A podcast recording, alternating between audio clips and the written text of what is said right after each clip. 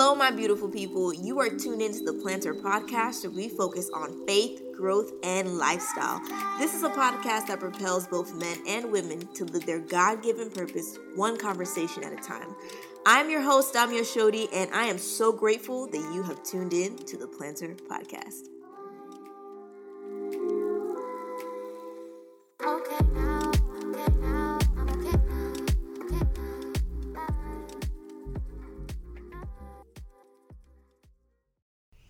Hi, friends.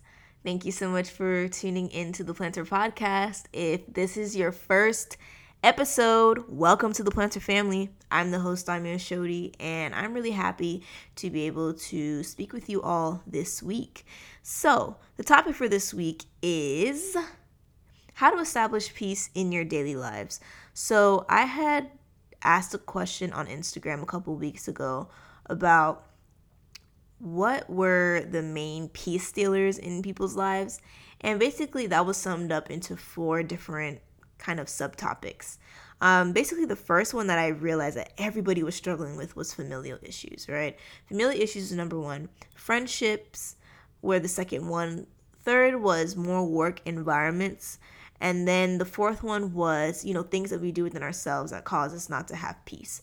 So, on this episode, we're going to be addressing all of those topics and we're going to be providing, you know, information and advice on how to kind of be at peace even if those areas in your lives are kind of acting a little crazy. So, on this episode, I'm going to be speaking with such an amazing guest by the name of Danielle Atkins. Danielle Atkins is a lover of all things Jesus. And those things include singing with the Detroit's own Dre Perry and the group, and she's also the co host of Pretty Lit Podcast. And she's a ministry leader at Abundant Life Christian Church in Detroit. Professionally, she's a 23 year old senior leadership development specialist at Quicken Loans. She is currently pursuing her master's of business administration at her alma mater, Nova Southeastern University. Whoop whoop. In Fort Lauderdale, Miami, those areas. Okay. So I really enjoyed this conversation with Danielle. It was so much fun. Um, we laughed a lot. You know, I don't know. It was just was such a great um, opportunity to speak with her. There's a lot of things that we related on, and there's a lot of things that I learned from her as well. And I think you guys are really going to benefit from talking about these specific topics because, you know, we all need a little boost in how to kind of get ourselves right, especially when things in our lives are not going correctly or the relationships in our lives are kind of just not where we want them to be. But it doesn't mean that we have to lose ourselves or lose our, our minds basically when things are not going as planned. So, yeah, this episode is definitely going to help you establish peace in all of those areas.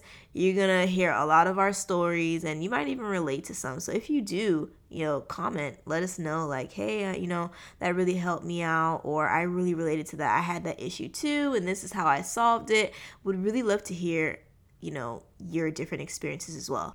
And last thing, if you, for some reason, are not subscribed to the Plannter Podcast, here's your chance right here, right now. Altar call everything. All you have to do, literally, as you're listening, is press the subscribe button wherever that is for you on your iPhone, your Android, if you're listening on Apple Music, was it? No. You know, iTunes, all those things. Come on now. We family here, okay? In order to be part of the family, you just gotta subscribe. It's that simple. But all right, no more time wasted. Here's the episode.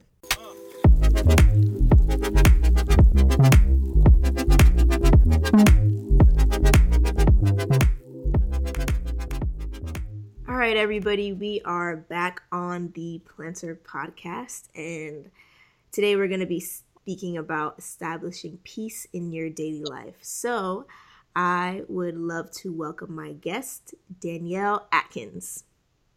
Thank you. Thank you. And I'm clapping it up in the background. I didn't blast it on the microphone. well, thank you so much, Danielle, for coming on the show. I am so appreciative that you decided to be a guest and talk with us. Yes. so, kind of tell us um, who you are and what you do.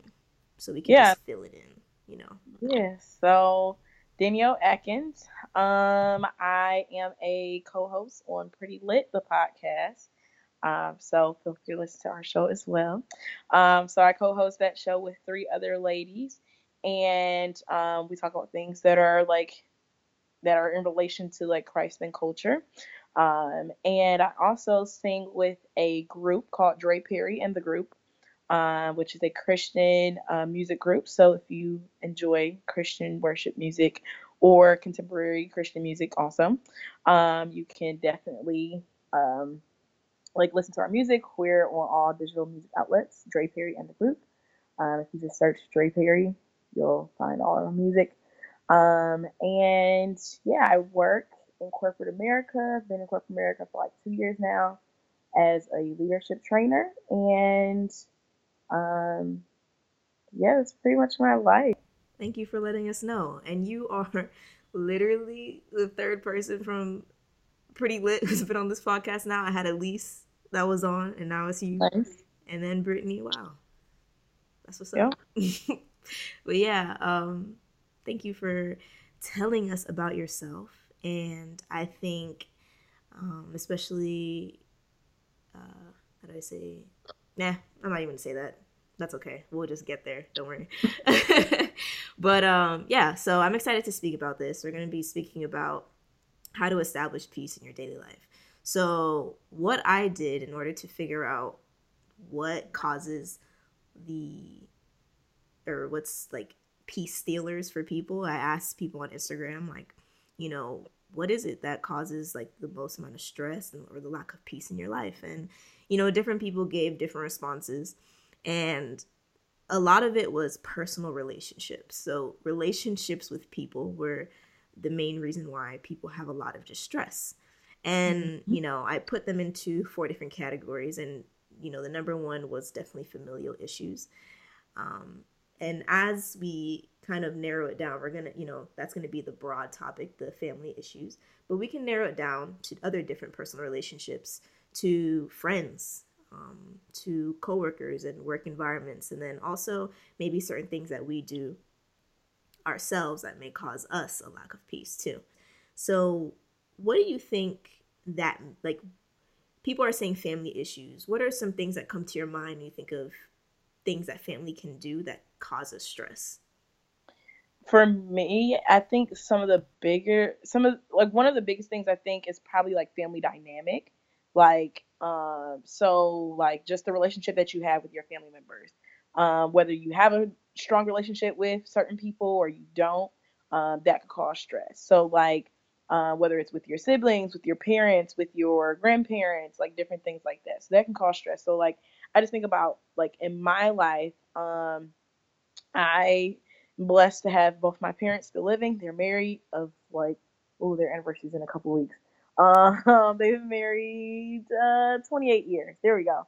Um, so they've been married 28 years. They've known each other for 38 years. Um, this is funny because I was just telling one of my best friends about like my parents' whole like journey to their marriage. So they dated for 10 years before they like off and on. They dated for 10 years before they got married. But anyhow, so like um, just the dynamic of your family. Uh, my dad, so I said I have one brother. I actually have two brothers. So one, this sounds really bad because it makes it seem like I don't claim my other brother. You're but that is something that like, but that that is something that sometimes like weighs heavily on me because that is okay. he's the oldest of the three of us. Um, and he my, is my dad's son. So my my dad had a son before he married my mom. Um, and so I'm not super close with my oldest brother so like stuff like that like that could be something that like stresses people or doesn't give people peace because there there were times there are times where like um i feel like dang like i wish i was closer to my oldest brother and i'm not. Um there's a huge gap in between our ages like probably 20 years um more or less but like that's one of the reasons why we're not super close because there's a huge gap between us. Uh, my brother also lives all the way on the other side of the country. He lives in utah which is really random because people always ask like, how do black people end up in Utah? I don't know, to be quite honest. Honestly, um, yeah. like, I don't know how he got there, but um, mm-hmm. that's where he currently resides. Um, the last time I seen my brother like in person, ooh, I probably was like five or six years old. Wow. Okay. So it's been a long time. So like stuff like that can give people that like anxiety or like stress about like, well, what is our dynamic? Like what is our relationship? So when like those things happen in your life, like milestones, like for instance, for me, like college graduation, stuff like that, like when those things happen, I it happened, I didn't call my brother, not Mhm. because I didn't want him there, but we just don't have that kind of relationship right. to right. where I felt comfortable enough to be like, hey, bro, like, are you coming to my graduation? It was just more so like my parent, my dad probably talked to him. Um, he we're friends on Facebook and like social media, Instagram, stuff like that. So like maybe he's seen something on social media about me saying I was graduating. So he knows these things, but we don't talk. Like to be completely honest, I don't even have my brother's phone number. But like that's just the relationship that we have. But to think like if something was to happen to my brother, I absolutely would be like devastated. And I'm sure the same thing would happen like if something happened to me, like he'd be devastated. But it's like we just don't talk. Like and that's just our dynamic. So I think familial issues like family dynamic is a huge stress. Um, also things that may have happened in people's family. So like events um, or just like how you were raised. If your family, if you grew up in a household where like your family wasn't super close, so maybe you had parents that like worked late, and so you guys kind of like saw each other in passing, or when you were asleep, they were out working, and when you were up and at school, they were sleeping at home. So it's just like you didn't really have that dynamic. Maybe you had parents, uh, like your socioeconomic status may have had something to do with like your familial issues too. So lack of money and lack of financial resources um, could cause a lot of stress too growing up. Like if your family didn't have the best financial situation, you may have felt like, oh, your parents didn't do the best that didn't do the best that they could to take care of you or give you things that you wanted, or so that you could be like the next person that had the latest and greatest clothes and gadgets and all types of stuff. So when I think of familial issues, I think of things like that. Um, like I said, also things that happen in your family. So maybe your family had like maybe there were some issues in your family where there was like some some situations of like abuse, whether it's like domestic violence, sexual abuse, sexual assault, all types of things like that. Um, maybe your parents didn't get along, so you've seen them fight or you've seen them argue or bicker or call each other out of their names, stuff like that. So those things definitely, I think those things definitely have an impact on us as adults. Like I think we forget about that stuff, but it's always interesting when you start to dig deep and reflect back on like what has happened in your life or what hasn't happened in your life and how that impacts the decisions you make moving forward. I can relate to you on the brother thing. So I also have um, a brother as well, who my dad had before he had me. But we didn't meet each other until I was like five when I went to Nigeria. And it was kind of just like, oh, hey, you have a sibling type of thing. And it was just like, I was excited, but, you know, he was not, you know. And um, for years, we weren't that close at all. You know, he Mhm. would see me and I felt that maybe I was like a burden to him. And I just really wanted to get close to him. But, you know, he was raised differently than I was. I was raised with my mom. He was raised with his mom too, but you know, he went to Nigeria and I was raised here in the US and you know, we had just Mhm. different upbringings, really. So, you know, it wasn't until maybe I was like 15 or 16 then we became better acquainted and now we're close. But yeah, that that can be a strain because just like you want to be close to that person, you just don't know how to be close to that person. So Yeah. and that was that was my case at least. But um yeah, I think it's just a matter I don't know, like trying to create that conversation or just a, simple hello. I mean, for us it was more like a I saw him when I would go up to New York, I would see him and try to speak here and there and then, you know, if he felt a little bit more comfortable, he'll speak to me and then that's just kind of how that worked out.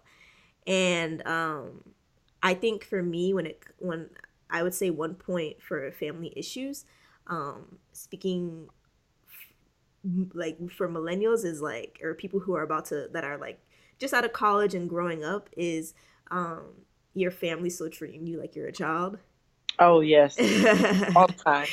yeah, I think for me that's the most annoying one as of now.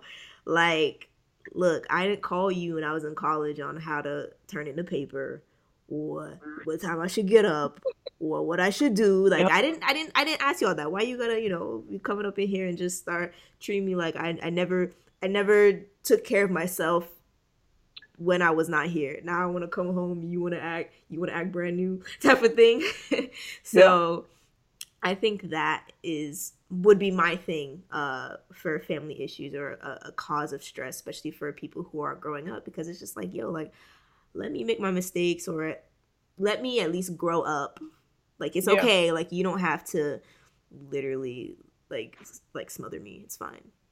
Like, yeah, we're gonna like, be good. I can, I can definitely relate. So, yeah. like, when I first graduated from college, um, I came back home and like you said, like we like we talked a little bit earlier, so we both went to school in Florida, and you're you live in Michigan, right? Nah, girl, I live in Florida.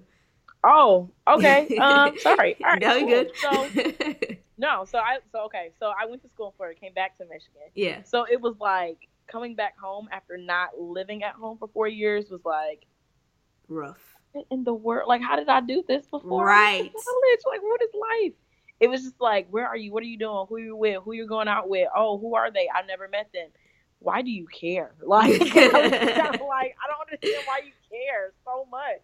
Like, I I love you and I appreciate that you're a loving parent, parents, but Back let off. me live my life. Like, you know, right. But like, it was it was it was a huge adjustment. Mm-hmm. And because it was such a huge adjustment, I was like, I'm giving myself a year and I got to get out of here gotta get my own place because True. like, I can't do it. I just couldn't do it. So um, I graduated, um, like I said, in 2016 in May. Mm-hmm. Excuse me, and then July 2017, purchased my own house and I moved out. Ooh, so like okay. can't do this anymore. Can't do Ooh. it. So, and even now, uh-huh. like though I don't live at home, my parents still call me like, "What are you doing? Oh, you're at home. Are you okay?" Yes, I am. Perfect. I am. Fine. I am great. just great. Yeah. I am mm-hmm. just living my best life. Now. Yeah. Like, thank you. Love you. Mm. Talk to you later. like, yeah. So I definitely understand that. Yeah. And I'm still sorting through that now. Um, you know, I'll I'll get into how I'm kind of navigating through that. Um, but mm-hmm. I wanted to ask you, you know, we've identified those stressors when it comes to family. How do you, how can somebody, okay, like identify those stressors and then do things that allow them to still be at peace, even if they're in situations that are not so favorable within their family. So you said the family dynamics, and then also mm-hmm. another point that you said also was maybe the resources or the things that you you didn't have growing up, and maybe mm-hmm. you have a little of resentment towards your family because you didn't have what you expected you needed. So um, how does somebody develop peace, even navigating all that? Yeah, I think in those in the biggest way to do that, I think is one is like forgiveness. So like if you do have that resentment towards whoever it is in your family that may have caused a issue or a like strain on your relationship with that person, um, is forgiveness. So like going back to like my whole situation, my brother. So like I said, I haven't seen my brother probably since I was like five or six.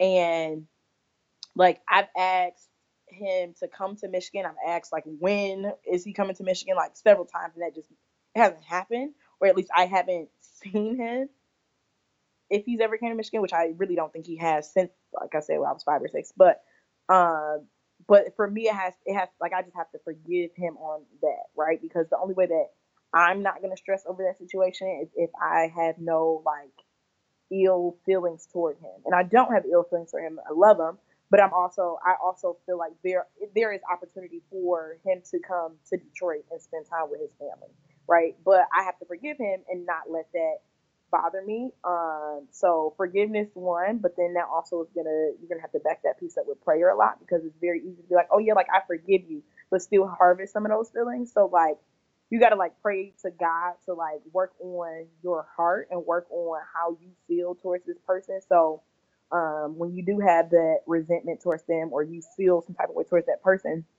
I definitely think it's a matter of forgiveness and prayer. Um, when it comes to like those resources, I think it's looking, it's, it's doing your best to be like optimistic and positive about the situation. So it's like, hey, my parents, I may not have what the next person has, but my parents are doing the best that they can, right? Or my family's doing the best that they can for what we have or for what we do have available to us. Um, I think a lot of times we do get caught up on the comparison piece, like which is why I'm a music person, so everything has a uh, for me. There's a song for everything. So like the song "Comparison Kills" by Jonathan McReynolds, like that is like my smash. Like I love that song. So it's like it talks about how we compare ourselves to so many things, like what we see on social media, because on social media people are going to portray their best life, right? They're not going to show you the struggle. They're going to be like, oh yeah, I'm on vacation, or I graduated, or I did this, I just bought a new car, I just got a new house, I got the latest and greatest whatever. Like you're going to show that perfect lifestyle, and so people really feel like there are people out here in the world who have a perfect life and no one does but because that's all we see, that's what we feel like we had, we need. And so when we don't have it, we compare ourselves to that person, we beat ourselves up about it. And the people that have something to do with it, we beat them up about it too. Like I just remember when I was a kid, if there was something that I wanted because I saw somebody else had it, and I would go to my parents and be like, "Well, such and such got it," and my mom would be like, "I'm not such and such as mama." Like I'm like, you right. like, you are my bad. Like, okay, I offended you, dang. But like, it, cause it, but it does. It gets the best of people, and so yeah. I think like we have to stop comparing ourselves to other people and just look at what God has blessed us with versus what God is doing in somebody else's life, because we don't know what it took for them to get what they got, and we not we may not be willing to put in the work or do what they did to get what they got. So right, right. We just gotta self reflect, not look at what everybody else has. Mm. Um, on your point for forgiveness, I actually have a verse for that. That's what I was looking for uh, okay. when you were talking. Um, is it Colossians 3 12 verses um, 13? It says, Therefore, as God's chosen people, holy and dearly loved, clothe yourself with compassion, kindness, humility, gentleness, and patience. Bear with each other and forgive one another if any one of you has grievance against someone. Forgive as the Lord forgave you. Mm-hmm. And mm-hmm. I love that verse because I have been working on forgiveness and I was like, Lord, I you know, there's just so many people I just need to forgive and mm-hmm. I don't know how. I like I just do not know how, God. And I don't know. I just, just I've, I've developed this new system now when I read my Bible to like depending on how I'm feeling that day, maybe I'll like Google like you know verses for this thing, so maybe forgiveness or you know whatever it may be. So looked up some verses and I found that one, and something about it, I don't know, it just it just touched me. And anytime that I think about maybe somebody that I was upset with, I think mm-hmm. about that verse, and it's like that verse just puts me in check. Just the clothe yourself with the compassion and the kindness and the humility and all those things. Like you know what, if God could forgive me for the things that I've done, I need to forgive you. And not saying that like I'm perfect in forgiveness because there's some moments where I'm like, hell no, like right. you really just you made me upset. But you know that verse really just kind of reels it back in. The Holy Spirit's like, come back now. All right, mm-hmm. all right. Like, um, let's work on forgiveness. So I wanted to point um, that out. And that comparison tip is real. I realize the older that you get, sometimes like or in this time period in our age group we look at other people and we're like yo they got it all together but i'm just kind of here doing this but this doesn't really mean anything and how come i'm not there? And or maybe these are just my thoughts. But yeah and god has also been working on me with that too that comparison like nah like you you water your own your own grass. You stay in your own lane. Yeah. So i feel you on that. I feel you so, the next area of stressors is friendships. Oh. So, and funny enough, I've been seeing a lot of things about friendships, like a lot mm-hmm. of podcast episodes and blogs on my feed about friendships and what friends mean and all these things, but apparently they're causing problems. So, what are some things that friends can do that cause issues?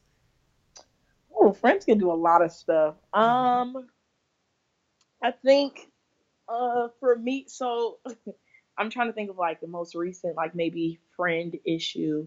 Um, okay, so I had a friend from ninth grade. Like we were best friends since the ninth grade, um, all the way up until last summer.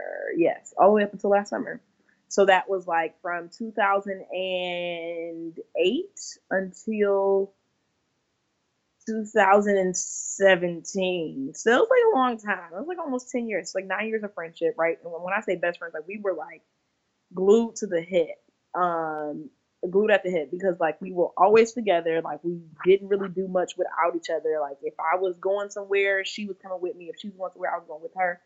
Um, always at each other's houses, like just all the time, like together, right?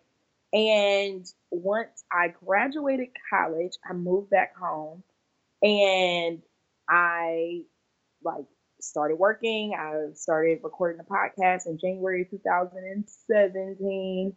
Um, I um, obviously picked back up with singing with Dre Perry in the group. So just a lot, like life happened, right? A lot of things were going on. Um, she started her master's program at University of Michigan. Um, and so that was very time consuming for her. And we just like kind of started to drift apart. Um, but we got to a point last summer where um, she voiced her concerns to me, but this was after like months of her feeling this way. So I'm one person who like, if you have an issue, I don't like. I I it really like drives me crazy wow. when people wait. Yeah.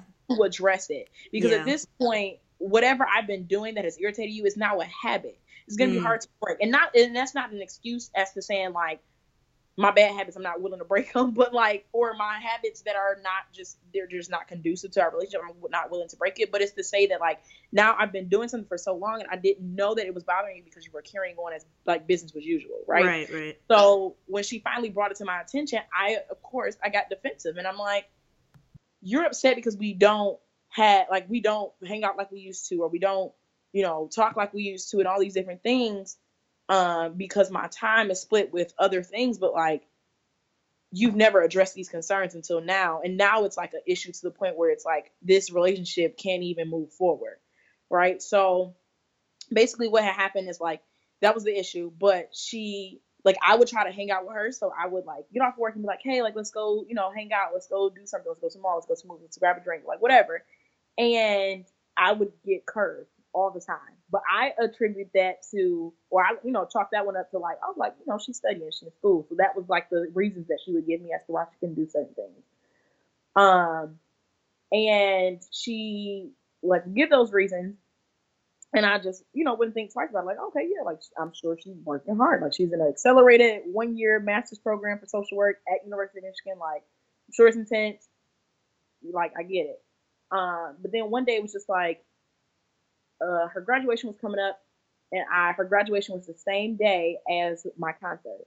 So like the group that I sing with, we were having a album release concert, and she was graduating that same day. So her graduation at like 10 a.m. Our concert was at seven, but we had like sound check and different things, whatever.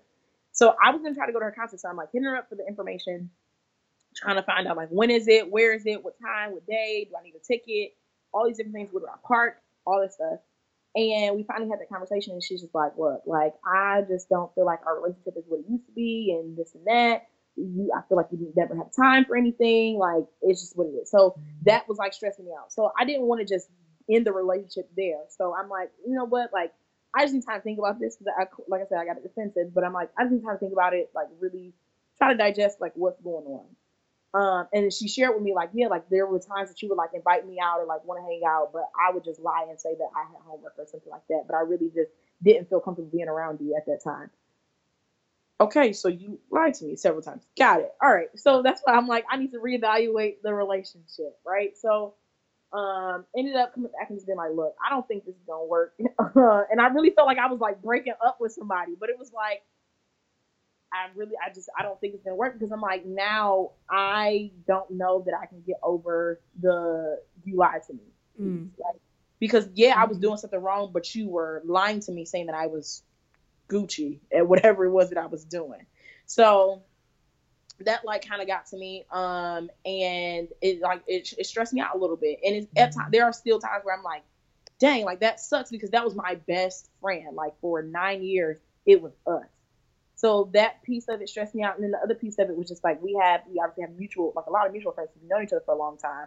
And people when I go out or when I see people that I haven't seen, they always ask like, "Oh, what's she know? How's she know doing?" Mm-hmm. Her name, but it is. um, hey, this is my truth. So like, you know, there were like things that people like people would ask me, and I'm like, oh, you know, like we're we're not cool anymore. Like we don't really talk, or we're not friends, or we don't yeah. hang out. But It is like I have no bad blood towards her, like in the sense of like I don't hate her. Mm-hmm. I love her. If something happened to her, I probably would be really hurt. Um, but we just we don't hang out, we don't speak, and like it is it just is what it is. But mm. um, yeah, so I like stuff like that kind of I feel like it's one of those like friendship issues where it's like how do you maintain those friendship is those those friendships where life still has to happen and since like you still got to take care of yourself do what you are responsible for your purpose you know do all that stuff but you still want to obviously maintain that social life where like you can give time to people and hang out with people and all that stuff. And it, it becomes a it, it becomes a struggle when the two don't intertwine as much. Right right why I was making all those faces when you were doing that, I don't know if you saw, was like, what really? Because something very similar happened to mm-hmm. me and my friends. And I think, you know, when I was looking on the Instagram post and one of the girls posted inconsistency, I think this kind of ties into that. So mm-hmm. very, very similar. Um, one of these girls that was in a, a group of our friends, she, you know, felt like we were ignoring her and we didn't care about her because she would see us like on social media, like on like uh, Snapchat, for example, going around town, not even really, but like hanging out with each other, just looking like we're living our best life, right? And she's mm-hmm. like, well, how come they didn't invite me? How come they never called me? But what she failed to understand is we don't make plans. So my group, we have a very strange, I guess, other people dynamic where, you know, maybe I'll be in my room and my friend will say, "Hey, what are you doing?" I'm like, "I'm just in my room." She'd be like, "I'm coming." I didn't send her an invite, but she just comes. We're friends. Cool, come through. So maybe she'll put me on Snapchat, and then the other mm-hmm. friend will be like, "Oh, what are y'all doing?" Oh, just hanging out. Okay, cool. I'm coming. You know, and then we might be like, "Oh, you hungry? Let's go get something to eat, or let's go get some ice cream." So we go there, and then my other friend will call and be like, "Hey, what y'all doing? Oh, we're here getting some food. I I'm coming too." So literally, that's how our plans go. We do not make plans. There's no such thing as all of us calling each other up and being like, "Hey, like, what are you doing this week?" Like we we, we rarely do that. So this yeah. girl would see us like I guess out and about and be like, "You guys didn't invite me." But quite frankly, for me, I just don't remember. If I don't see you, I don't remember because she had told us that she was gonna be, you know, it was a rough semester for her, so she's gonna be alone and all that stuff. Cool. Mm-hmm. And mind you, around that time, I was studying for my MCAT, so I really wasn't hanging out with people as much as she, maybe she thought. They were the ones that were dragging me out of my room to go hang out. So mm-hmm. basically, mm-hmm. homegirl was upset with all of us for months, and then called us up and was like, "Do you guys hate me?" and it was just like whoa like like how did you gather that? how thank you. And i was just i like shook shock shooketh. Like i was just sitting there like what? What are you talking about? We're friends girl. What you talking about? I just feel like i maybe i did something wrong to you and i'm just like i don't understand where this is coming from. And she's like you guys just don't invite me. You, you ignore me and this and another and but basically to cut the story short she had devised in her mind that we don't like her and we're doing things to hurt her feelings. But quite frankly it's it wasn't anything towards her. It was just we just wouldn't we didn't we, we like we were just going about our lives you know? And i'm like mm-hmm. how the way that we work is just like just if you see us doing something you want to be a part of it just just call us. You are a friend. You don't have we don't have to formally invite you. Just come through maybe that's yeah. weird for other people i don't know but that's just how our group of friends operate and basically what I'm trying to say is like that part where you felt lied to, like mm-hmm. you felt like, wow, like you were lying to me, like how can I it's almost like it's almost like how can you trust that person now that they've come to you like yeah. for months this is supposed to be your friend and for months they don't tell you something is wrong are we really friends then mm-hmm. like mm-hmm. really and i'm and you know like you said it doesn't take away from our actions you know and we and we did try to do better we really did try to invite her places, like go like call her up and be like, okay, hey, you want to come? She would come with us, and she would just be like, mm, you good? Yeah. just be sitting there on her phone acting like she doesn't like she doesn't want to be involved and then you know like she just eventually just kind of or you know we just kind of all went our separate ways. Well us from her she went her separate way and we just kept on being friends. And i mean that mm-hmm. was that. But yeah i feel like when people are kind of not upfront um yeah. and, and, and, it, and it can be hard for people to if they're not used to that um you know being vocal about how they feel because that's a hard thing to do sometimes. Um especially if you're not comfortable or trained doing that it, it can be uncomfortable but for all of us we're very vocal so when one offends we, we tell that person sometimes yeah. you know obviously sometimes we just let it go but if it really hurt our feelings we tell the person. So inconsistency um, with people i think could be a main stressor. And how do we kind of establish I guess tactics or ways to kind of keep us at peace when things like that arise. How can we deal with that? Uh, whoa, um, I don't. Uh, I'm, I'm I'm almost like thinking very similar to like the familial issue thing. Like, yeah. you gotta you gotta chalk that one up to forgive. Like, you, I got to forgive this person, right? So I personally, I'm still working on forgiving her because, mm-hmm.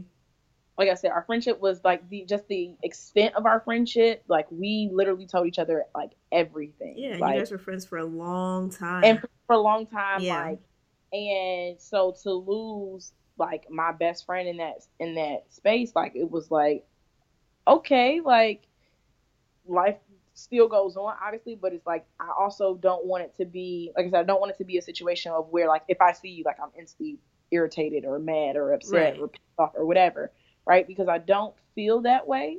Um, granted, to be completely honest, I have not seen her in person since we fell out, but like, um, I'm just I do, but I do like, I do act like my one of my really good friends, um, like it was like me, her, my friend that like we're or the girl that I'm not friends with anymore, and then like two other people that like the four of us were like super close, mm-hmm. um, just going throughout high school and college and stuff. So like I asked, I always ask them like, oh, you know, like how is she? And they'll you know tell me like, oh, she's like she's doing good, she's all right, and that, da, da.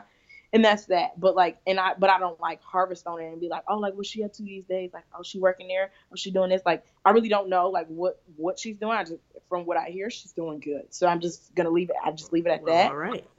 So I just chalk it up to like I gotta figure out how do I forgive her, um, so that I don't let that hurt or whatever like impact my other friendships, right? Because I don't want it to become a situation where like now I don't trust nobody, right? Because I'm like, well, my last best friend, like she was like that, you know.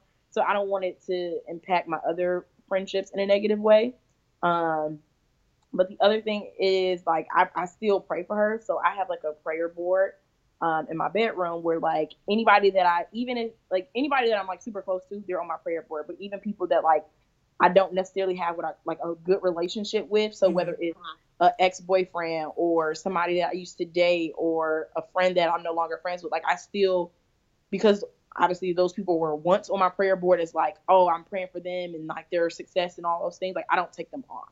Like I'm not like, oh, we not friends no more. Off the prayer board you go. Like know, like I still leave them out there. Uh-huh. Um, but then I created a section on my prayer board too for like I call them like disconnected relationships. So like mm. they're relationships, but we're not connected really. Like we're disconnected. So I just write the name of the person and I say, you know, I actually just ask God to like still cover that person, still like touch that person, bless them, like let them grow, flourish, and do great things in the world.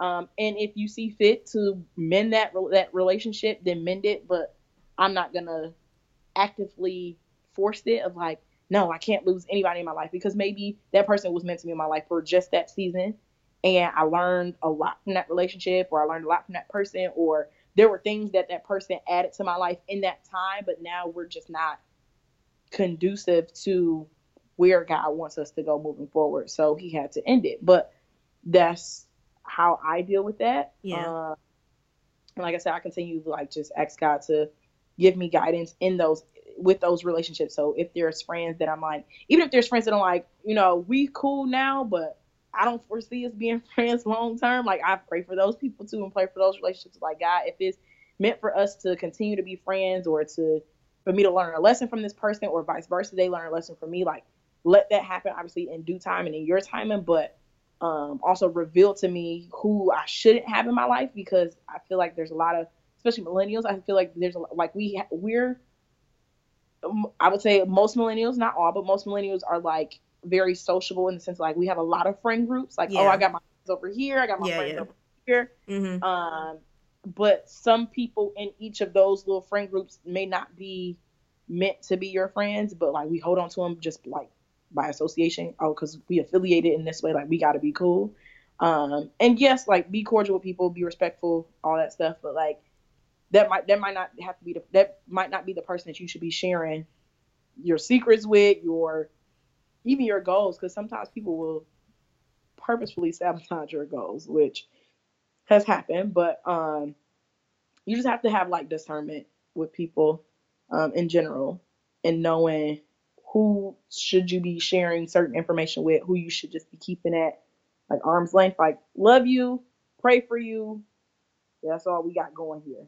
So I would, like I said, just pray, forgive people, and um, I think the other thing is like talk to people. Like don't if you have these issues with people, like don't not address them. Mm-hmm. Um, out of fear of whatever response you think you may or may not get from that person like address them because i think a lot of times why we have issues because we have unspoken expectations that people don't meet yeah um, yeah um, so like mm-hmm. oh i expected you to to know this and, and you're like i nah. never knew that's what you expected of me so right. that's why i haven't done that right it's yeah. the same in a dating relationship like if i expect this person to call me every day and they don't call me every day now i'm pissed but i've never told you that that's what I expect of you. So you don't meet the expectation, I'm upset. But you never spoke that. So it's like if you have expectations of people or you expect certain things out of your friendships, like I feel like you should have those conversations with people like, hey, here's what I need from you to maintain this relationship. Um and or here's what you're doing and it bothers me. So I you gotta be honest in every relationship, whether it's family, friend, foe, enemy. Like you just got to be honest mm-hmm. in your relationships because again, like I said, when we when we have these unspoken expectations of people and they don't meet them, we're going to feel some type of way. Yeah, and that was what I was gonna say too about um, being vocal about how you want to be treated. Um, mm-hmm. d- yeah, you basically um, hit the mark on that one. Just you know, in conversations, just kind of like slipping that in there, like, you know, these are things that I don't like, and these are things that I do like. These are things I appreciate. I do not appreciate this, you know, so mm-hmm. people know how to treat you, like you said. And another thing I would say to determine if the person is your friend and whatnot, evaluate the person. You know, I think a lot of us, um, like you said, we have a lot of friends or a lot of friend groups, and we just kind of want to be friends. Like, oh, my god, girl, you're doing that. Oh my god, like we're we're besties now, you know. Mm. We're just best friends. But I think an important thing to do is to evaluate somebody from afar. How do their friends speak about them? How do they treat other people? We have to kind of be a little bit more reserved when it comes mm. to people to just see. And that doesn't mean you're not going to be friendly. It just means you need to just take some time and just really see how they treat others and what do other people have to say about them. So mm-hmm. um, I just had an event um, like yesterday, right? My first ever um, meetup, right? Nice. And yeah, and it was it was a really cool experience. And one of the girls helped that helped me, like I just met her maybe like two months ago, right? And ever mm-hmm. since then, we've been really, really cool. And you know, I've been just kind of watching her, and you know, she she's just I don't know, like I, I, I trusted her enough for her to be a part of something that was so big for me. Because mm-hmm. I mean, homegirl encourages me all the time. She she um she checks up on me a lot mm-hmm. or um you know just tries to be a resource to me and then also when i met her friends they speak good things about her too and mm-hmm. i can see based on her friends the type of person that she is because i i like you know her her friends they carry themselves well. They they're very supportive. They're this, they're that. So I can see that in her. So I trusted her enough to be like, okay, cool. Like you know, I would love for you to be a part of it. Um, but just evaluating people, I think, is important. Like, what do other people have to say about them? And not that you always have to listen to every word because some people are just haters and they'll speak badly about anybody. But you know, just just have a little discernment. So praying for discernment because I feel like this is a a, a big issue here um, with millennials now is um, friendships. Um, yeah. Pray for discernment. Pray for who is for me, who is not for me. And um, when people are treating you bad, you tell them one time, I don't like this. They do it again. Three times, like, hey, let the Lord love you and bless you, but I got to go. Like, yeah. you can't keep stepping over these boundaries and treating me a certain way. I just can't do it. So cutting people off isn't bad. it's it's really not a bad thing. You know, you can still love people from afar. You can. Yeah. I don't, you know, you don't have to be in everybody's faces or and be trying to be friends with people that don't want to be friends with you. Like somebody that I've known for years too. She just treated me so badly and, and has been doing it. But you know, I've been trying to be like, oh my God, no, you know, maybe I'm doing something wrong or maybe this, maybe that. No, my mom would be like, nah, whoever is treating you badly, like, drop, not drop them, but just keep them at a distance. You yeah. can still love them from afar. You just don't, they don't need to be in your space. Yeah. And my, my pastor refers to it as like pruning. Like, you think of like a flower, mm-hmm. um, like a plant or a bush or something, like, you have to cut off like the dead ends or limbs or whatever. Like otherwise, it would stop the tree from growing. Um, or if you even think of like your hair, like how you have to clip split ends because they're dead ends of hair. So if you have those relationships in your life that are essentially like dead, where they're like they're toxic or they're just not productive or they're just ruining things in your life, like they're not helping you, they're not helping you grow. Yeah. Cut those people off. Otherwise, they're going to continue to block your growth. Yep. Uh, and like I said, if you if you have people in your life that like they almost are like overstaying their welcome, like you were meant to be friends with this person or meant uh-huh. to like be connected to this person for only so long, but you keep holding on for dear life, and God is like, nah, it's time for you to let that person go, right? Like there's things that God probably wants to either use you or that person for, and He can't because y'all holding on to something that mm-hmm. He's like, it's dead, let that go, Click mm-hmm. that one. Like, so sometimes you have to just prune some people. Right. Um, the third area that we're going to talk about is the work environment. Okay. So, you work in corporate America. What are some things that you see that can be stressful? Um, so there's this whole thing right now that I guess it's like, not I guess it is like a big guess, subject or topic of conversation, which is like this whole work life balance piece, right? So people always talk about like, what's the, how do you maintain work life balance? Like you work in corporate America and, but but you also record a podcast and you sing in a group and you go to church and you have friends and you have family and all these different things. Like how do you maintain that? So work will try its best to like just kind of ooze over into your personal life and you have to like again, like you said, kind of set those boundaries. Snatch like, it. Set those boundaries. You have to be like, wait a minute, hold up, like mm-hmm. kind of push things back. Um, so and you have to set those ex- expectations. But I think just like in any other relationship, like you have to be very honest with people about what you do have going on in life. And a lot of people like to keep stuff separate or like secret of like, well, you know, I don't really want nobody to notice what I do outside of work. Mm-hmm. Like, no, I straight up told my leader, like, I am very active in my church. So Wednesdays, I got to be out of here by like six o'clock so I can make it to Bible study by seven. Like any other day, I can, not any other day. Most days I can stay um, later if I need to, but just know like Wednesdays is that day I can't, I'm not budging on it, right? Yeah. Unless Bible study is like canceled and I typically know that beforehand. Like, so unless something like that, like Bible study is canceled or something like that, then I let you know. There's also at my church, like my pastor, like um the month of April, he was teaching Bible study at another church. Like a pastor, like had him come in and teach Bible study at their church, and so he just moved our Bible study day to Tuesday. So I had to let my leader know again, like, hey, my Bible study changed to Tuesday. So Tuesdays for the rest of this month, I got to be out of here by six o'clock so I can be at Bible study by seven. So it's just like being honest with your like supervisors and coworkers and stuff like that. My coworkers know that too because my leader knows that, right? But what happens is my leader's out on Wednesday and my coworkers like, hey, Danielle, I need you to do X, Y, and Z. I'm like, nah, fam, I got to go. See you.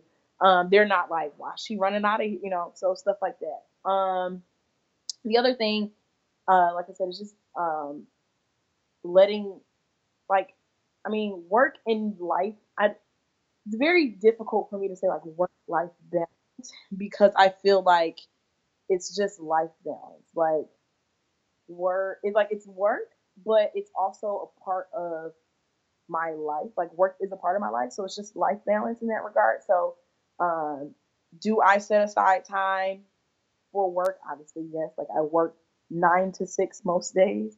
Um, but like if there's things that like I need to go home and finish up because I just know I want to be out of the office by six o'clock, but I'm not just I'm not gonna have time to do that from nine to six. So there's some days where like I do bring some work home, but I try not to do that often because I don't want it to get to a place where where I am with, married with a family that I make that a habit where I'm always at home working and my family is like, well, you here, but you're not really mentally here, like you at work mentally. So um, that's one thing that I definitely know can be a stress for people. It's just maintaining that balance. Um, but I think if you communicate what that looks like for you to the people that can help you manage that, um, that's the best way to go. It's the same with like my family. Like I, like my parents know certain days I'm going straight home. Like when I get off work, I'm going straight home. Like, and and it's not because I don't want to be social with my family, but sometimes just like I had a long day. I'll see y'all when I see y'all, right? Like I'll see y'all tomorrow or whatever. But then there's other days where I'm like, um, after I get off work, I go I hang out with my family. I go talk to my parents. I go hang out with my brother or something like that. Um, hang out with my friends. Uh, another thing is like work relationships. So I'm one to not mix business with pleasure. That is just my rule of thumb, a best practice for myself. Uh, so my company, the company I work for, Quicken Loans, there's 17,000 people, right? Which that is a lot of people, right? And people say all the time, like, "Oh, Danielle, like, you know, like, you never thought about like dating somebody at, like at your job? Like, there's seventy thousand people there. It's a lot of people." And I'm like, it absolutely is a lot of people, but I don't want to be in a place where like things get sticky in the in, in the sense of like, if we don't work out, now I can't work with you no more, or I can't be bothered by you. If I see you in a meeting, I'm ready to jump across the table and hit you in the face. Like, I don't want it to get to that point. So I'm like, I keep work and personal relationships, like I try to keep them separate. When I say personal, I mean like romantic personal relationships. Like friends, I have people at work that I consider my friends. Like we'll go out after work or on the weekends or whatever, and that's no issue. But um, I always tell them like it's just you have to set those expectations too, um, because something that like actually one of my clients at work is dealing with is just so this person was obviously on a team of people and they got promoted and now they're the leader for those people or they're in management and that became a stress for that person because they're like how do i now manage people that are my friends right so my friends think i'm gonna give them a pass on certain things like oh you running five minutes late cool i'm not gonna say you were late i'm gonna clock you in you know or stuff like that and you're not doing that because it's not the right thing to do that kind of like destroys your integrity but uh, they're like, but I thought we was cool. We was we friends, right? Like we hang out, we went on vacation together, we got drinks yesterday or whatever, but it's like I, at the end of the day, I still have a job to do. So I always have to remind my like my clients or leaders, so I always have to remind them of like when you do get into those positions, like you have to remind people like, hey, here's what I expect from you as your leader, and here's what I expect from you as as your friend. So as your leader, I need you to do your job. I need you to do what you're paid to do. I need you to make sure you're on time. You work your hours. You do your job with quality and different things like that. Like whatever it is their role is. But as a friend, I expect you to also know that. Uh, uh, as a friend, I also don't expect you to put me in a compromising situation where I have to. It has to come between. Okay, so do I address the situation as your friend, or do I address the situation as your supervisor? Like, so I think you have to set those expectations too uh, with people, and that's something that people struggle with sometimes because it's like, well, that is my friend though. I would want them to do that for me, but is that the right thing to do? Right? Like, are you putting that person in a compromising situation where they have to sit there and be like, ah, this is my friend. I really want to help them, but they're not doing the right thing. And so I, gotta address the situation. I have to discipline them or take disciplinary action.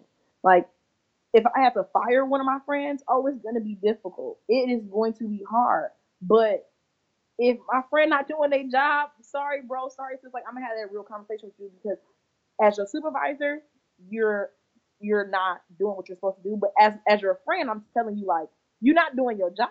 Like, and as your friend, I shouldn't have to pick up your slack.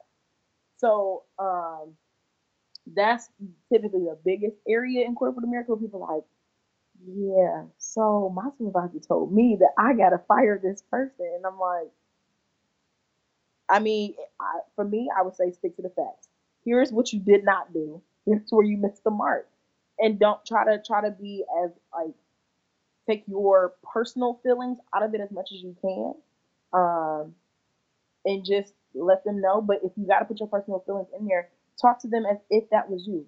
If I'm your friend, why would you do something again to put me in a compromising situation where we have to even have this conversation?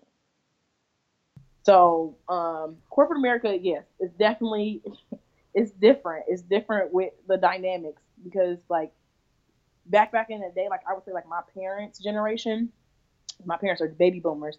So like my parents' generation, like they would they probably like they don't have a lot of they didn't really congregate with their coworkers. Like it was like at work we cool, we go to lunch together, you know, that type of thing. But after that, five o'clock, y'all have a blessed one. See you tomorrow. Like and that was that. Now I think the millennial generation has taken it to a different realm of like, well, I spend eight, nine hours a day with these people.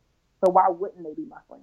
Right? Like I spend eight, nine hours a day, 40, 40 to 50 hours a week with these people. I see them probably more than I see my family sometimes yeah, I'm gonna talk to them about like things that's going on in my life, invite them to different things. Oh, come to my baby shower, my wedding, my bridal shower, all these different things. We let's go on vacation together. Um, so people always come from that angle, like, well, you spend a lot of time with people, so why wouldn't you have those personal relationships? Um, which I don't feel like it's a bad thing to have personal relationships with people at work, but it's just being very clear at what your expectations are and making sure that the the lines don't get messy Mm-hmm. They can easily get messy to where you're in those situations where you're like, I gotta fire my friend, or yeah. My friend not pulling their weight on this project, and I need to tell you about yourself. Like, and it gets it gets wonky, but you have to push through it. One person said, um, I guess for the more un- for entrepreneurs, like people who do freelancing. So they're like, some mm-hmm. people feel that freelancing means free so because I, you know, um, mm, they business coaching, right? They want that discount. but one thing I will say in regards to that is, I think you just have to be confident in setting your price and setting your standard. And if people can't um, be comfortable with that, they're not interested in that, then probably they weren't the best fit for you, anyways. And I don't think it's bad to do free work. I mean, I do it all the I do it all the time, right? You have to build mm-hmm. your clientele. You have to you have to get to know people and sometimes you won't get paid but for the most part like when you get to a certain established level yeah you'll do free things but you still need to get paid for your services. So nobody should guilt trip or manipulate you into thinking that yeah um but why wouldn't you? Like aren't we cool? Or you know so and so does it cheaper and this and another and i could only imagine for the entrepreneurs like if it's your friend because yep. you got to eat too yeah. You got to so, eat. Like, I uh, okay, so when I was in college, one of my friends did my makeup for my graduation photos. And and she took my photos. She did my makeup and she took the photos. Wow. And so I told her I was like, yeah, like it's it, it, it wasn't like like so that wasn't like her style hustle where like she did makeup or like she took photo like she just was really good at taking photos and editing them and she also happened to be really great at makeup so I was like oh my gosh it's a two for one deal right um, and I told her I was like, I'm gonna give you something for doing this, and she's like, No, like don't worry about it. It's not da da da. And I'm like, I feel like friends support friends. Like I'm right. not gonna, I'm not going to take advantage of your skills because somebody else who you didn't know would have to pay you for this, right? And so if I'm gonna call myself your friend, I should be the first person to value your skills and and show that to you. So I even think of like my friends that have like different um like I have different businesses, like whether it's they are they bake or they do makeup or they do hair or like I'm not going to shortchange you or continually be that friend that's like, oh, like I ain't got it this time, girl, but you know we friends. Like, no, I'm not gonna do that because that's your livelihood. Like that's how you, especially if you're like solely an entrepreneur, because there's some people who are entrepreneurs, but they also have like a, you know, a full time job or whatever, or part time somewhere else. But it, especially if that's your main way and source of income, I'm going to pay the full price because that's your livelihood. And like I said, if I wasn't your friend and you didn't know me, I was just a consumer of your product or service or whatever, I would have to pay the full price. So why wouldn't I? Right? Like, and to me, it just shows how much you value a person when you are willing to pay that price. Now, if the person is that's the entrepreneur, it's like, hey, I'll just count this one as a as a gift or whatever. That's fine, but let I feel like let the person me, it's say almost it. like let that yeah let the person say it. Don't just assume that every time they do your hair or every time they make you a flyer because they're a graphic designer or every time that they take your pictures because they're a photographer you getting a freebie. If they had if they only did work for their friends they would never be able to make a living off of that right. because everybody would expect a freebie. So to me that's just i mean i don't know if everybody else believes that. But to me, the way that I show value people or the way that I tell people, the way that I express to people that I value the work that you do or the service that you provide or the product that you offer is I'm willing to pay the price for it. Um, so I don't like to always think that I can get a handout. Now, if you provide a service and I'm your friend and like like for instance like like one of my like my hairdresser is my friend. So sometimes I ask her crazy times. Like, can you can you do my hair like 7 a.m.? And she like, Danielle, I I don't do hair till nine. I'm like, sis, I really like, but I'm gonna pay her, uh-huh. right? So it's like stuff like that where I'll be like, I just I really need like, I know it's last minute, but I need to get in your chair like today. Like I gotta be somewhere. I gotta do something. Like so that type of stuff. Like I will do, but I always tell her because like she'll try to be like, oh, like you know, don't worry about it. But I'll I'll always make sure that it's okay. Because right. like there have been times where she's tried to like squeeze me in places, and she's like, "Come at five. Actually, no, come at four thirty.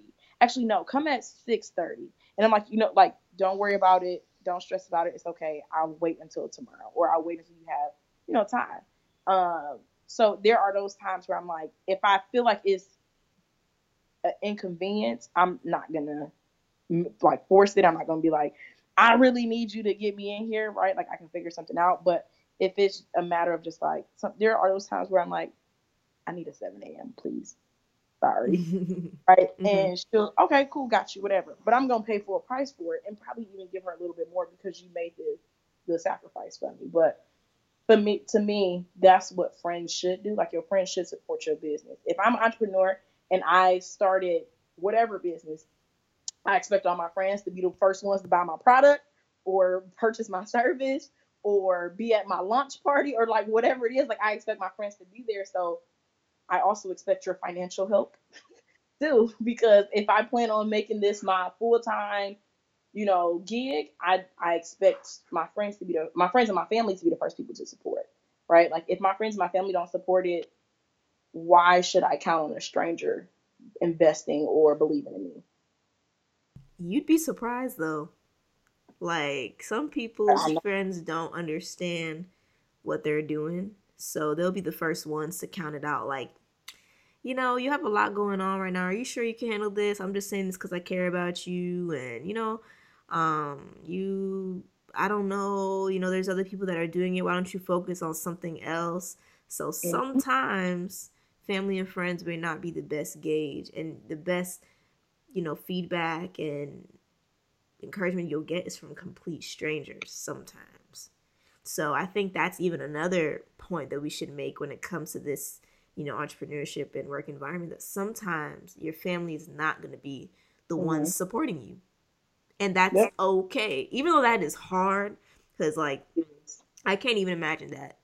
Like my mom is very supportive of my platform and my photography and all those things and it'd just be very strange if she was just like what are you doing all this for? Like, don't you have school? Focus on your studies. I had a friend like that. Like her parents, like my friend was out here, I mean, running two organizations, um, doing um, what do you call it? Spoken word, mm-hmm. um, just doing a lot of things. Has a praise dance team, all this stuff. And her parents were just like, focus on your studies. You can do all that after you graduate. That's her parents. Oh, you don't need to be doing that. That's that's not where your time needs to go. You just need to focus on school. I mean, this girl's out here changing people's lives through uh, through her gifts and providing people opportunities, and they just were like, nah. So she stopped telling them. So a tip, another one, establish peace in your daily life.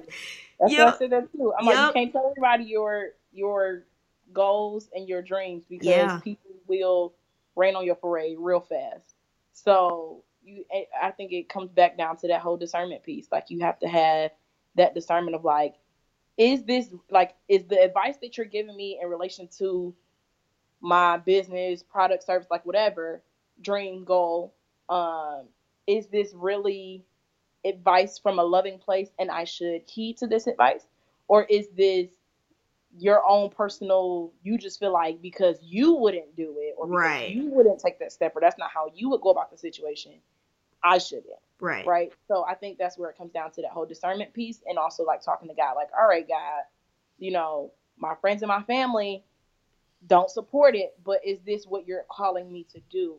Because I mean, even Jesus had people close to him betray him. Like Judas betrayed Jesus and he was one of Jesus's disciples. So it's like that is going to happen to people. That's going to happen to you. Peter denied Jesus like so it's just like the people that are close to you will not fail always you. support you and they will betray you they will fail you they will say you shouldn't be doing this or that's not what i would do or i just don't feel like right now is a good time or you should focus on x y and z and not a b and c um that that's when you really gotta just get on your face and talk to god about it and be like what what should i do how yeah. should i handle the situation because i want to make sure i'm making the best decision based on what you're asking me to do not what other people is saying i should be doing because if, if you don't walk in your purpose, God gonna get you. if you do walk in your purpose, uh-huh. He gonna make sure it happens. So it's like you better make uh-huh. sure you following God's advice and not your own. Lean not to your own understanding. Okay. Oh he will, will run you right back to it. Yeah. like, like I'm straight. I'm not doing that. He like, oh, okay, watch. you right. you ain't doing it right now, but you will. You you about to do it. Yeah. mm. So so, the last area that people said brought them stress, or what I understood from their responses, was themselves. Mm. So, me, like, you know, one of the girls said that she wish she, she didn't care about what other people had to say about her and their opinions on her and um yeah, just what other people think. That was her thing, but that's an internal thing. And mm-hmm. you know, what you know, what are also some things that you feel like that we do that can disrupt our peace daily? That yeah, that ourselves that we do. That was like a mix of words there, but yeah, you get what I'm yeah. saying. yep. So I definitely think um I agree with the the person who said that about like caring about like what other people think. A, a lot of people like to be like, oh, I care less what people think about me. I don't care what people think about me. And I'm like, oh, sure, sure, okay, okay, right? Like I think deep down, at some point, we all care about what people have to say or think about us. Like we all, there are there's somebody in everybody's life that you value how they feel about you or what their opinion is. That's why we have friends. That's why we have family. Because at some point, like, we, a human need is acceptance. Like, that's just a basic human need. So if you don't feel accepted by this person or you don't feel validated by certain people, you're going to feel some type of way. And that's going to, like, get, like, you're going to be in your feelings about it. So it's just like, I think everybody values somebody's opinion or how they feel or want their approval. Um, and I think another way that we stress ourselves out is just based on like that whole comparison piece. Like going back to like, oh well, you know, I always thought that I would be at this point in my life because I see, you know, homegirl over here, she already got X, Y, Z going on and we started together. Like, or I see such and such over here, like they're in a relationship happily, this and that. Like I always thought by the time I was X, Y, and Z age, I would be in that place. And when you're not where you thought you would be, like you start to beat yourself like, what did I do wrong? What did I miss? What did I not do? Or what did I do that got me to this place and not where I wanted to be or further along or whatever. So I think it's the whole piece about a piece of that like stresses me personally is like comparing myself to other people and caring about what other people think. And it's not that I would ne- I would get to a point where I don't care. I think there I would just get to a point where I don't care as much. Right, like I will be looking and I think that just comes with my growth in God is like I will be seeking more of his validation versus other people's validation. Um, of like, God, am I doing what's pleasing to you? Not like, am I doing what's gonna make my parents proud of me and wanna, you know, be at the the social gatherings like my baby did this, right? Like, because if that's not what's pleasing to God, then I don't want to do it, right? Or am I am I am I more so seeking what He desires for my life versus what other people or even myself, like what I desire? Because I might want something, and God like, you want that, but that's not gonna help you, or you want that, but that's not I'm telling you that ain't my best. Like that's not my best work. Like that's mediocre. Like I want to be able to give you better than that. Um, but a lot of times, like we, like our imagination is obviously not as big as God's. So we might imagine like I want X, Y, and Z, and God like I got way more than that. But okay. so um, I think the way that we handle that though is to just stay in God's like stay in God's presence, like continually asking Him for guidance on what we should be doing, what we shouldn't be doing, um, and continue continuing to like um like just work on us and speak positive things to ourselves. Like the first when when stuff goes wrong, the first thing we ask ourselves is like, well, why is this happening to me? Why did I? Why did that person say X, Y, and Z to me? Or why did this person do this to me? Instead of thinking about like, what can I control in the situation? We always try to look at the out, outward impacts or factors um, versus like looking internally and being like, what could I have done? Or what can I do? Because at this point, it happened or whatever happened, happened. So what can I do moving forward? How do I get myself out of the situation? So I think it's looking for that positive um, like perspective or light in that situation and then continue to press forward. And that's a good point. Um, that's something that I'm working on myself. Um, just kind of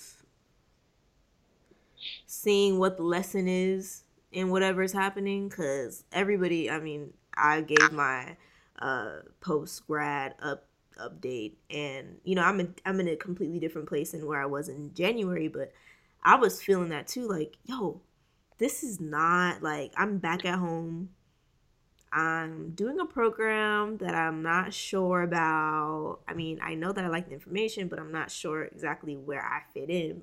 But I feel like God let me here, but I'm kind of like, ah, I don't know what I'm doing here. I expected to be in medical school at this time and just all these different things. Compare myself, comparing my platform to other people's and how come they grew as much and I haven't and I put so much effort and it feels like dang, like I'm not reaping anything that I'm sowing. And, and that's a hard feeling to feel like when you are putting effort into something and you just feel like, yo, like people are just surpassing me in every area. And, you know, I feel like God has been teaching me how to grow from that. Like, you know, you do have things going on. How about we just focus on your things? How about we just wake up every day and understand that we have places to go and things to do with your stuff. How about we just focus on your stuff, what I've given you right now? And not even in a like, you shouldn't be so upset, what's wrong with you? I've given you the world type of thing. But just like, I understand why you feel this way. I get. I get why, and I'm, I'm saying this is like how I felt that God was like kind of ministering to me that I get, I get you, man. I like, I, I feel your pain, but how about we just take this day by day and focus on what you have going on right now. Let's grow that first. Let's keep going to school. Let's let's work on your, your platform. You know, I've touched your platform, I've blessed it, or you know, whatever it is that everybody is, whatever anybody is doing, like, you know, God has put his hand on it. We just focus on that. And I think that's what's helped me. And I know that, like, praying about, God, what am I supposed to learn in this situation? Um, that is definitely a prayer that has been on my mind to pray. and I know I need to start praying that more.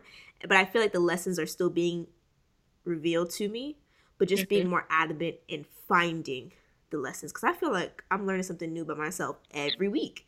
Like literally every week. Like, you know, God is unearthing a lot of things that have been so wrong. Like as you're saying about like you work like life balance. I won't say work life balance. Mm-hmm. life balance. Like um that you don't want to keep carrying certain bad habits when you have a family. And same for me too. Like I don't want to be stressed all the way out the wazoo when I got a family. Like I'm by myself. Like I mean, you got reasons to be stressed, but do you really have to be? And and how are you gonna handle that when you actually have a lot more things to handle on your plate? So God has been, you know, leading me and showing me um how to navigate and uproot a lot of bad habits and things that I've I've accumulated over time and a lot of that has been I feel like I need to do a lot of things. I've realized that I feel my value comes in what I do. So I value myself by how many things I can I, I, I do. Mm-hmm. And mm-hmm. if I'm not doing something or I feel like I'm not doing something to a high um, level, then I'm not doing anything. And that's something that I didn't know that I felt. I didn't know that. But you know, just God kind of working on me, I realized that my friend brought that to my attention and I was like, bro, like, you're right. I find value in things and not necessarily like I of course I find value in God, but I just find more value in just doing things. My worth is in those things. And one thing that I've been learning in order to kind of like stop that mentality is I can't do everything. So I can't be everything to everybody and I can't do everything because I'll like pile a crap load of stuff on my plate and try to handle it and I'll be like stressed out trying to not even getting to the point to actually be doing those stuff, but just, oh my God, how am I going to manage this? How much time do I have here? like that's I be like stressed. But I've learned this like I'm learning the skill of prioritizing, knowing what's important right now, and learning what's really not that important. So like for example, on my uh, planner, I have a list of things that are not urgent, things that I could do, but they're not urgent. Because we'll try to think everything is urgent, and that's what I thought. Everything is urgent. You'll think everything you do is urgent, but it's not. Like nobody's gonna die. If I don't release a podcast next week, people are not gonna die. The Plannter is not. People are not gonna not remember who I am. You get like. I used to always think that, oh my god, I have to be posting every week, and if I don't post every week, oh, I'm irrelevant. but why? You know? So God has definitely been working on me with that, that not mm-hmm. everything is so urgent. Relax. And um I'm sorry, go ahead. No, I was gonna say in relation to that real quick. Um so one of so the vice president over my um business area that I work in at Quicken Loans, um, she has these three like phrases that she says like in those moments where you feel like super stressed or overwhelmed. Like when people come into her office and they're like, Oh my God, this just happened. like it's a fire. Like we uh-huh. on 10 essentially. And she's like, hold on, calm down, breathe first. like I need you to catch your breath. Mm-hmm. She has these three phrases up her wall that she says all the time. And she's like, nobody died. Right. Thankfully, hallelujah. Nobody died. Right. You're not the president. Like, so you don't have when when she says that it's it's meant to say like you don't have like the concerns of the country on your shoulders. Right. Like you're not the president um, and she's like, fail forward. So if you mess something up, like learn from it, grow from it, and move forward. Like, but don't sit there and wail in your in your sorrows. Like, oh my, I didn't do what I was supposed to do, or I missed that deadline, or this person said I didn't do my best on X, Y, and Z. She's like, nobody died from that. Like, you're not the president, and feel for like just move forward. Like you, okay, it happened. Great, or not great what did you learn? What are you going to make sure you don't do the same way the next time? And then keep pushing. Like, keep moving with your life. Release the podcast the week after. Like, you know, like, right. okay. You're you're going to be okay. Um, right. And then just another um, scripture. And I'm like so bad with like remembering books and verses and stuff. I remember the okay. verses, I don't remember where they are in the Bible. Oh, but, okay, you better than me. but the verse is just like, don't worry about anything, but pray, oh, pray about, about, everything. everything. Yeah. So that one, um, it, and I think that really speaks to God really desiring for us to not have stressful lives. Like we're not meant to be in a place where we're like anxious and nervous and worried about everything. Like this is gonna go great, this is gonna go bad. What's gonna happen if this, this, and that happens? Like God doesn't want us to really be worried about stuff. Like He's like, it's okay. Just tell me what it is your concern is. Leave your concern with me and keep going. Like keep walking, keep pushing, keep running, keep pressing, um, and just know that on the back end I got you. Like and on the front end I got you. Like don't be stressed about it though. So I think that's the that that is scripture that usually gives me peace when I am in those moments. I'm like, all right, God said, don't worry about anything, but pray about everything. Mm. Um, remember to thank Him. You know, like just thank you, Lord. I need you to take care of the situation. I'm kind of concerned about it, but I know you got this. So have a have, have at it. Thank you, God. like I just leave, leave it at that because I'm like, especially if it's something I can't really do anything about. Right, right. Like control certain situations. So why be stressed about something I have no control over? Right. Um, mm. So that one I gotta really just be like, Lord, you see this? I know you see this. Mm-hmm. I need to take care of this one because right. they ain't nothing to do. Right. So. Um, and to piggyback off what you're saying, um, a new prayer that I've been doing a lot is like cast like I, God, I just cast my care into you because it comes from that scripture, cast your care into the Lord because he cares for you. Yep. So yeah. So I've been like, you know what, God, take it, please, because I can't deal with it. And also, one big revelation that I feel like is takes a lot of pressure off of me mm-hmm. and my own expectations and a lot of those things is like, yo, like I am not capable of doing these things on my own. It's only by the power of the Holy Spirit that I'm able to even do everything that I'm doing. And not just like, you know, getting up in the morning and eating. Yeah, those things obviously, but more like, you know, how you're working. You know, you're changing people's lives, you're talking on the podcast.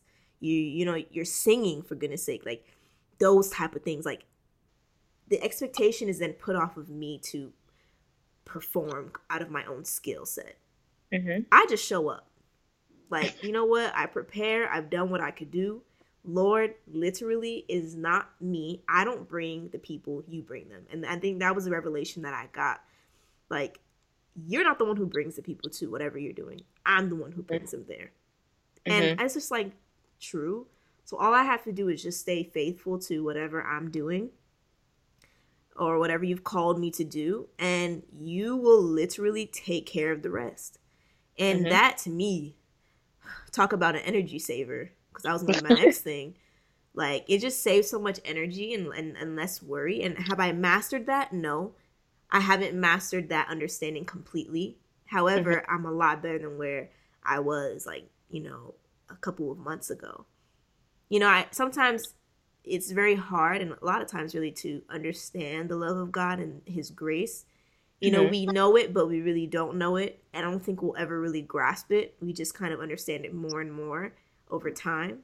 But I was just like, dang, like, so I don't really, it's not like obviously I put work in, but I don't have to do as much as I think that I have to do.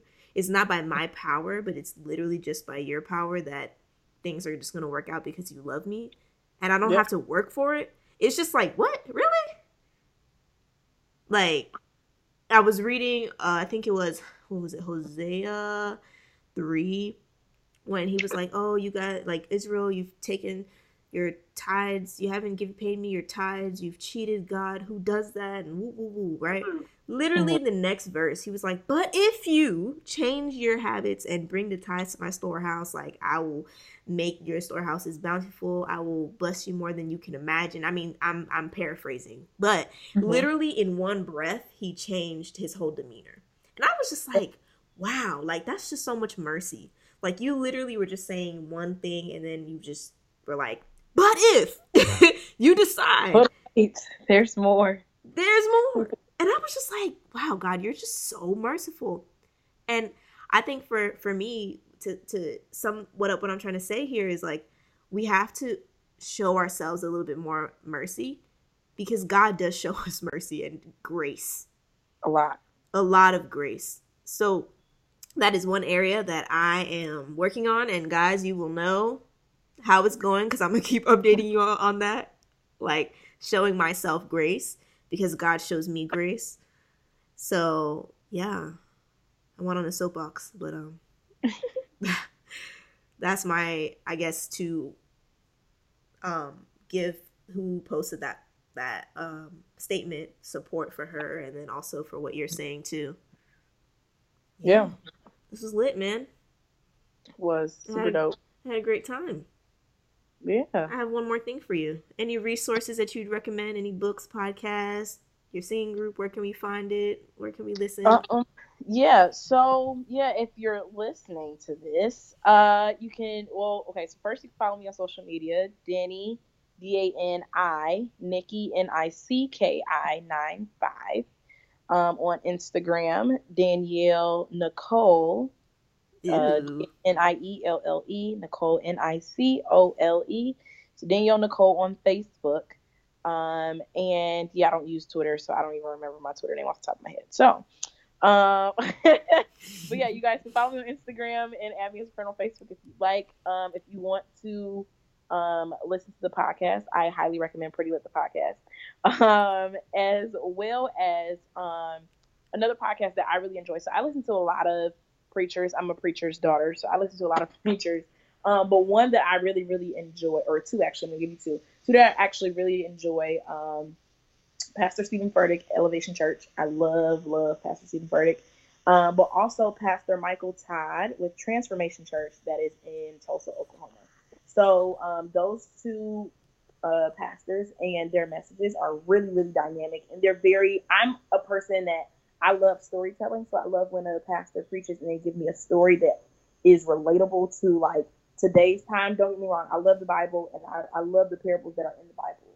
Um, but I like when people add color and like 2018 flavor to it. Yeah. I'm like, I understand what the like like what's leprosy? Like, you know what I mean? Like yeah, I, yeah. give me something I can relate to now where it makes sense. So um, those are two preachers that I really um, love that can do that um, in a way that I understand it. Um, books, I'm not a huge book reader. Um, I'm just, I'm not. It's okay. I, if you don't have books, none, that's fine. I start books all the time. I never finish them. the bad habit that I have. I'm like, yes, this book's so good. I want to read it. And I read like the first couple chapters and then I put it down. so yeah, but those those um two podcasts and both of them Transformation Church. I have the Transformation Church app, so that's how I listen to it. But there's um Pastor Michael Todd's sermons are uploaded on Sundays on YouTube. And then Elevation Church, they upload theirs on Sundays also, but you can listen to that on like the Apple Podcast app. So cool. Cool. I've been hearing about that church a lot, so I'm gonna have to check it out. And I love elevation music, so I was like, oh my god, that's that. Did not know that. But Danielle, it was a pleasure. Thank you so much for coming on the Plannter Podcast. Of course, it was great. Good being here. All right, guys, that is the end of the episode. Talk to you guys later. Bye.